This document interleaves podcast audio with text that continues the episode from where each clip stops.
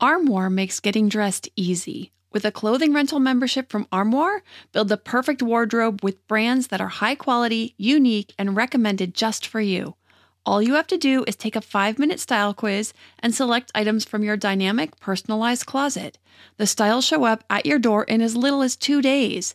Then, when you're ready for new clothes, just swap them out for more new to you styles. My favorite thing about Armoire is all the different style and occasion options from casual to athleisure to night out, work formal, work casual, a total of eight different occasions, three weather options, and 11 categories, including accessories, outerwear, and blazers, just to name a few. With Armoire, you can always have something new to wear without the hassle and closet clutter. You know the feeling. You open your closet, it's full, but you have quite literally nothing to wear. You're bored with everything in there. Enter Armoire. Armoire allows you to rent high quality designer clothes for every occasion.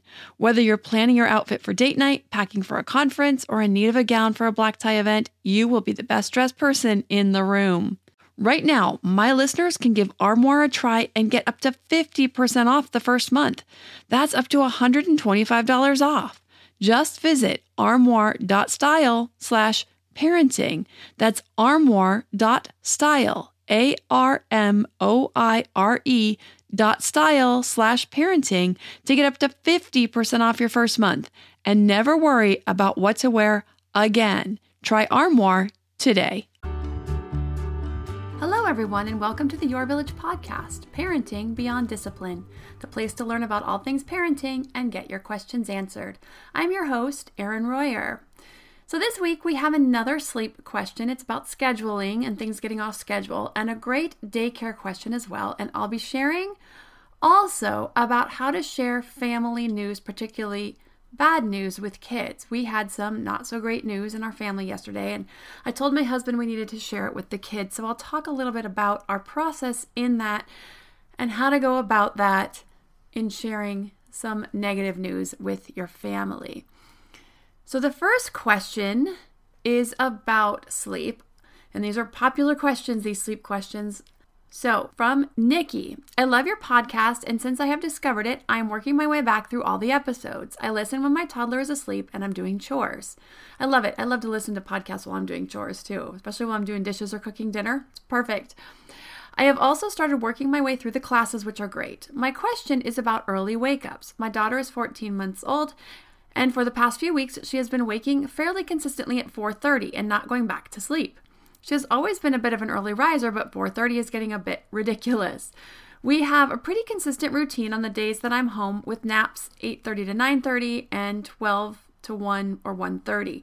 She does go to daycare 3 days a week and naps are very inconsistent there. I've tried talking to them about it, but it hasn't made much difference, and we're thinking of shifting her to a different facility anyway, for a few other reasons. In the evening, we start our routine with dinner around 4:30, followed by bath, PJ's book, milk, and her cot between 5:30 and 6. We only get home around 5 on daycare days, so the routine has to be compressed a bit, and bedtime is more like 6 or a bit after. Sometimes she goes to sleep on her own after I put her in her cot after a brief protest cry. Other nights we go back into the room if the crying escalates or doesn't stop after a couple of minutes, and I lie on the floor beside her bed without touching her and just say, It's sleep time, Maddie, once, and then I don't talk or engage. She will then roll around and chat to herself for a while and eventually go to sleep. This can take around 30 minutes.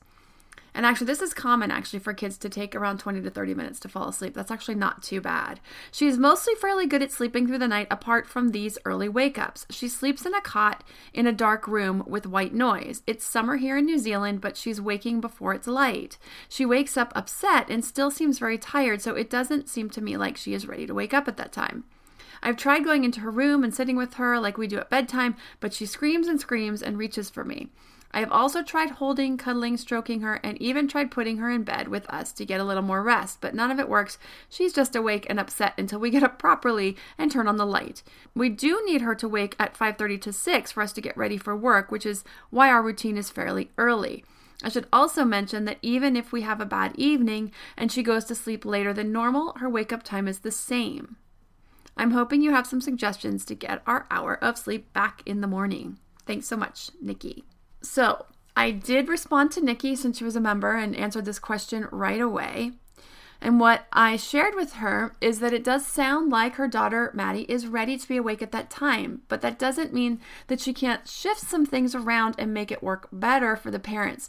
So it sounds like Maddie's getting plenty of sleep since she is sleeping all the way through and then waking up at 4:30. If she's waking up a bunch in the middle of the night, that would tell me she doesn't know how to put herself back to sleep. My suggestion is to get things shifted around to make it so that Maddie is more likely to wake up around 5:30 or 6. So the 5:30 or 6 is a really early bedtime. It seems that the sleep schedule it just shifted early.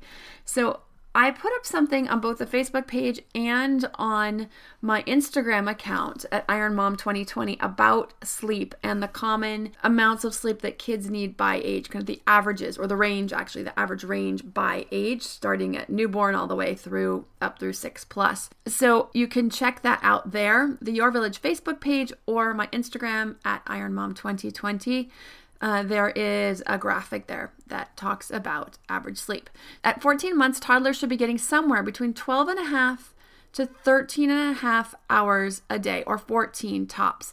So that's for a year. And by 18 months, it's 13 and a half hours of sleep. So Maddie's right in between that. So 12 and a half to 13 and a half or 14 hours in any 24 hour period. If she's asleep by the later time at 6:30, that's 10 hours right there. But she's getting 10 to 10 and a half at night, plus the hour nap in the morning and an hour and an hour and a half in the afternoon, which is 12 and a half to 13 hours, which is right on target. My suggestion for Nikki is to push the nighttime by 15 minutes every 4 to 5 days. Now, I know that at this point when they have done a late bedtime the wake up in the morning is the same but that's because it's not a consistent thing. It's like a one off and so her body clock is still used to waking up at 4:30 so she's going to wake up at 4:30 which is why you want to do 4 to 5 days to get her body a chance to adjust and do the later adjust to the later bedtime and her body will adjust in the mornings and push it and then you do this every four to five days because she'll start to catch on.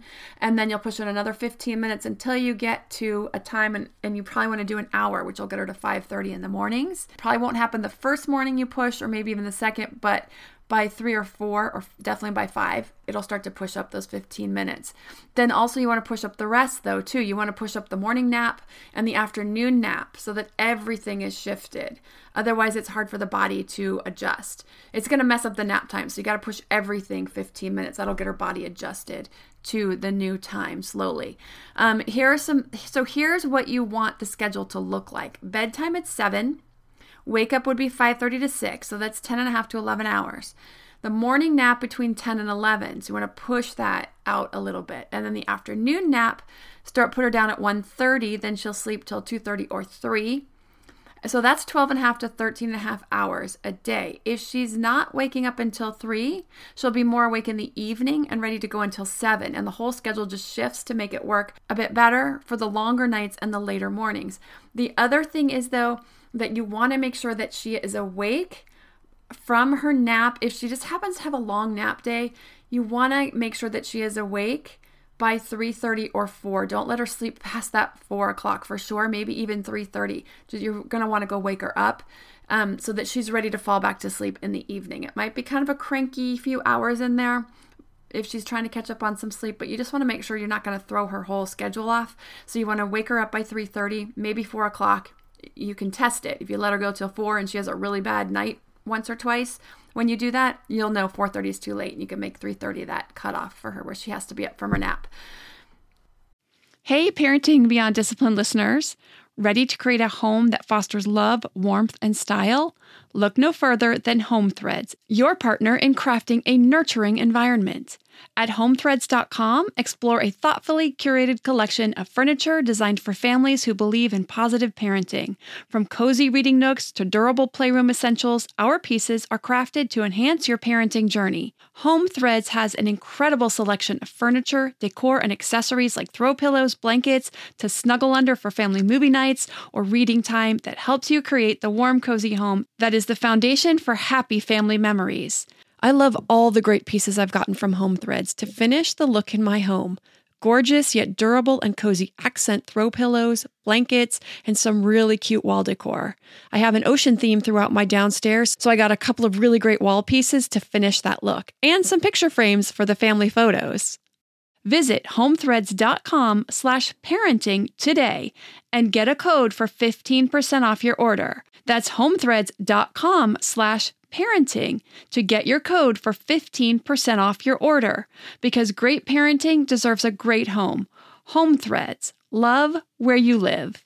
To me, there is nothing more important than my family's health and well being. We all know the quality of the air in our home is important. But did you know indoor air quality can be up to 100 times dirtier than outdoor air?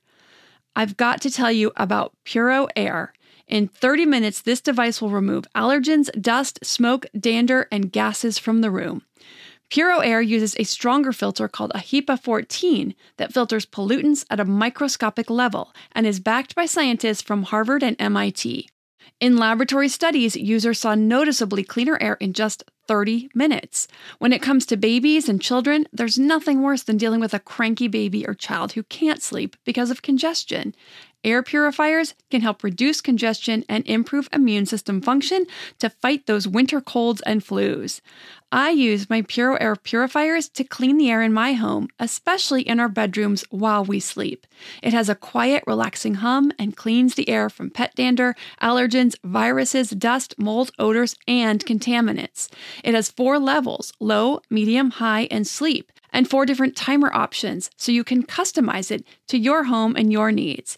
Check out Puro Air at getpuroair.com. That's G E T P U R O A I R.com.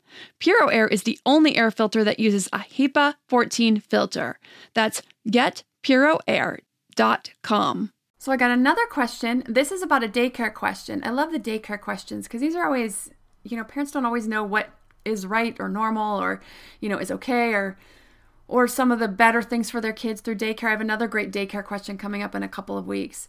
It's always good to kind of question and know and know what to look for in daycares, but this is a really easy question. Rachel asks, my question has to do with this week's podcast about daycare centers. My boys, one is four and the other almost one, just recently had to change daycare or kindy due to severe flooding in our town. Our usual center has been closed for about five to six weeks and will be closed at least until the end of this month, probably up to eight to nine weeks total.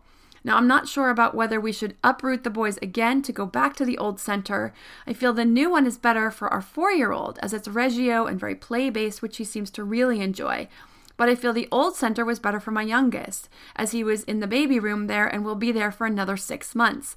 The baby room has restricted access to the older kids and has fewer kids, meaning fewer sick days. So, really, I'm just asking for an opinion on which is most important. I don't know if it's worth changing the boys again and going through the settling in phase again. Any advice is greatly appreciated. So I answered Rachel, I agree. This is totally a matter of opinion and it's really about what works best for their family. Um, I suggested she not worry so much about the uprooting and returning due to the fact that the kids he was playing with will already be there, or some of them will return back to the old school. So that may be a really easy transition for him. As far as developmentally, it does sound like the new school is a better fit for the older child and therefore will also be a better fit for the younger one once he is ready to be more into the play based learning and engaged in the social, play, and other aspects. So, the other things to consider I told her was that as long as her younger child has a healthy immune system, it's actually good and okay for kids to get exposed to germs and grow an immunity anyway. Once they move back, the youngest would only have about four months left in the baby room anyway, it sounds like, according to Rachel's description. So it's really just a judgment call. In the long term, for the development, where she would like them to be versus the payoff of those four months for the younger son being in the baby room. It just has to weigh those out. And then would she want them both to be back in the Reggio school or just leave them at the original school? And then the other option is to have them at two different places. Now, this may not be ideal. I don't know how far apart they are, but it is an option. If it's just for a four month period or a six month period, can they swing that? Can one parent drop off one, and another drop off the other? Is that a possibility? If the baby room feels like it's really worth doing that sacrifice for a short time. Um, so these are just a lot of different options I threw out there for Rachel to weigh out, and hopefully they were able to come to a good decision that worked for them. So there's just a lot of things to think about when it comes to preschools and when you have kids of different ages and what's going to be better for one kid or another kid or how you're going to weigh that out with your different children for their age ranges, their age groups. and what school might be best. And one child might have to sort of get by for a little bit until it's a better fit. There's also a class on the website called Choosing a Preschool. And that goes into some details about all the different options in preschools, the different ways that they teach, different ways of learning, um, different personalities and families and values that you may find some schools a better fit for you than others. So, if you're curious about choosing a preschool or some ways to go about that, that's a great class I recommend. Now, so after the break, I'm going to share about breaking more difficult news to kids, how to do this, taking age and temperament into consideration. But first, a word from our new sponsor, Green Chef. What is Green Chef? Green Chef is a USDA certified organic company that makes eating well easy and affordable with plans to fit every lifestyle. Green Chef lets you choose from a wide variety of easy to follow lifestyles with select organic ingredients with meal plans that include paleo, vegan, vegetarian, pescatarian, Mediterranean, heart smart, lean and clean, keto, gluten free, and omnivore. Recipes are quick and easy with step by step instructions, chef tips, and photos to guide you. Ingredients come pre measured, perfectly portioned, and mostly prepared. Enjoy clean ingredients you can trust, seasonally sourced for peak freshness. You can switch your meal plan whenever you're ready to try a new way to eat. Now, I loved how easy it was to see all the meal plan options on their site and choose one that was right for our family. Within a few days, I got two meals shipped directly to our front door for our entire family that were healthy and something new to try and so easy to prepare. My family especially loved the Korean noodle bowls. So, if you're a busy family like us, but don't want to feed your kids the usual unhealthy, fried, greasy, prepackaged fare that you might get at the grocery store, Green Chef is definitely the way to go. For $50 off your first box of Green Chef, go to greenchef.us slash parenting. Again, for $50 off your first box of Green Chef, go to greenchef.us slash parenting to have your own fresh, healthy meals shipped right to your door. Now that we're back from our break, let's talk about how to share bad news with kids. Now, I'm not going to get into the subject of death, and no, no one in our house is terminal, so I want to state that right off the bat. But sometimes the news we need to share with kids is about death in particular. This is a very particular subject that has developmental understanding or lack of understanding. And I'll cover that topic specifically at some later point. I'll go over exactly what kids understand at what age and how to discuss death and answer all their deepest life questions that make us realize just how much we don't know. But in this case, I'm talking about sharing news such as moving to a new town, which, depending, could be construed as good or bad, or a parent needing to go for surgery or some sort of medical treatment that could affect the family that might scare kids. Divorce is another topic, but also there's a lot of nuances to that one as well, and I'll cover more in detail on that in a different episode. Or, like in our family's case, it was a job loss. So, as in all things, kids of different ages or personalities will understand or care more or less. Younger kids, toddlers, and under won't even know or care about most things, and anything like a move can, in most cases, easily be painted as exciting and an adventure because they aren't attached to friends or their activities or school all that much yet. The only time this could be a bit harder is if you're moving away from family, aunts, uncles, cousins, grandparents, something like that. But once kids hit the age of around five, these are things they will definitely notice and most likely, depending again on personality, they'll care about on some level. In our case, our kids are well aware that the bulk of the family support comes from their papa's job. They also are definitely going to notice at ages 8, 8, and 10 that papa isn't going into work anymore. So it was important to me and to us that we talk to them about it, let them know that we have it all under control rather than them noticing and then asking about it that would very likely send a message that there's something to hide or gloss over. So, regardless of what stress or change your family is going through, the first rule is that if your kids will notice, tell them before they start to figure anything out. So if you're moving, even if you have a two year old, explain about the move, all the great things about it, even if it's not a positive move from your adult perspective. But rather than just packing boxes and waiting for them to ask or figure it out, you want to be the first one to bring it up. You want to find the positives and accentuate them to your kids, especially the younger ones. The older they are, the more they will know and understand the negative aspects, or they may have negative aspects of their own, such as new schools and leaving friends. So address their concerns. Be ready to answer them. Don't just sweep them under the rug. Oh, you'll be fine. You'll just you'll make new friends right away. It's true, they probably will, but it doesn't erase the loss. So allow them to feel sad and help them process it and also problem solve how they will keep in touch with their other friends, how they might make new friends, what you're going to do to help them and support them, all of those things. And today it's easier than ever to keep in touch with friends when you move away. When my daughter's best friend moved away last fall, she was super, super sad. But they would FaceTime almost every week. And Allison showed Taylor around her new house and her new room once they moved in. They don't FaceTime very much anymore, but they both seem to have moved on. But it was a great way for them to stay in touch for a while.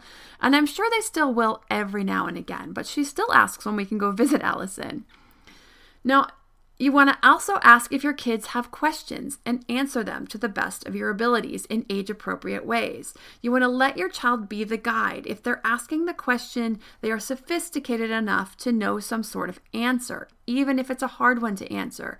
Do your best to give some sort of answer that is both realistic, yet with as positive a lens as possible. If you have to move to a smaller house, talk about all the great things about the neighborhood and the house. The older the child, the more they'll know it isn't because you want to cram the four of you into a two bedroom house. So you want to be honest but positive. Times are tight, but this is a way you can still stay in the same school and we can save some extra money. It'll be different, but the backyard is amazing with that hill and we'll build a fort up there. I think you get the idea honest but positive as possible. Now, in our case, we just let the kids know that their dad won't be working at his company any longer and that sometimes these things happen, but that we will be okay. Dad will find another job, but we will be just fine in the meantime, and that the good news is that he will be around more for the time being to pick them up after school and take them to activities. So that's how we put our positive spin on it. Then we asked if they had questions. And to be honest, the boys were mostly just curious about the potential loss of the theme park passes more than anything. The good news is we were able to be honest with them about what's going on while shielding them from any of the concern or worry. That's our job. And that was uh, the important piece that we are that buffer for them. It's out of their control, and they need to feel like mom and dad have it all in the bag, even if we maybe don't quite. But they don't need to know that. If you want to learn more about positive discipline, tools to overcome any other common parenting struggles, or just want to have all the tools available to raise really amazing kids, be sure to check out any of the 50 plus classes on the website at yourvillageonline.com. If you have a parenting question you'd like answered, send an email to podcast at yourvillageonline.com. Thanks for listening and see you next week. Say goodbye to your credit card rewards. Greedy corporate mega stores, led by Walmart and Target, are pushing for a law in Congress to take away your hard earned cash back and travel points to line their pockets. The Durbin Marshall credit card bill would enact harmful credit card routing mandates that would end credit card rewards as we know it. If you love your credit card rewards, tell your lawmakers hands off my rewards. Tell them to oppose the Durbin Marshall credit card bill.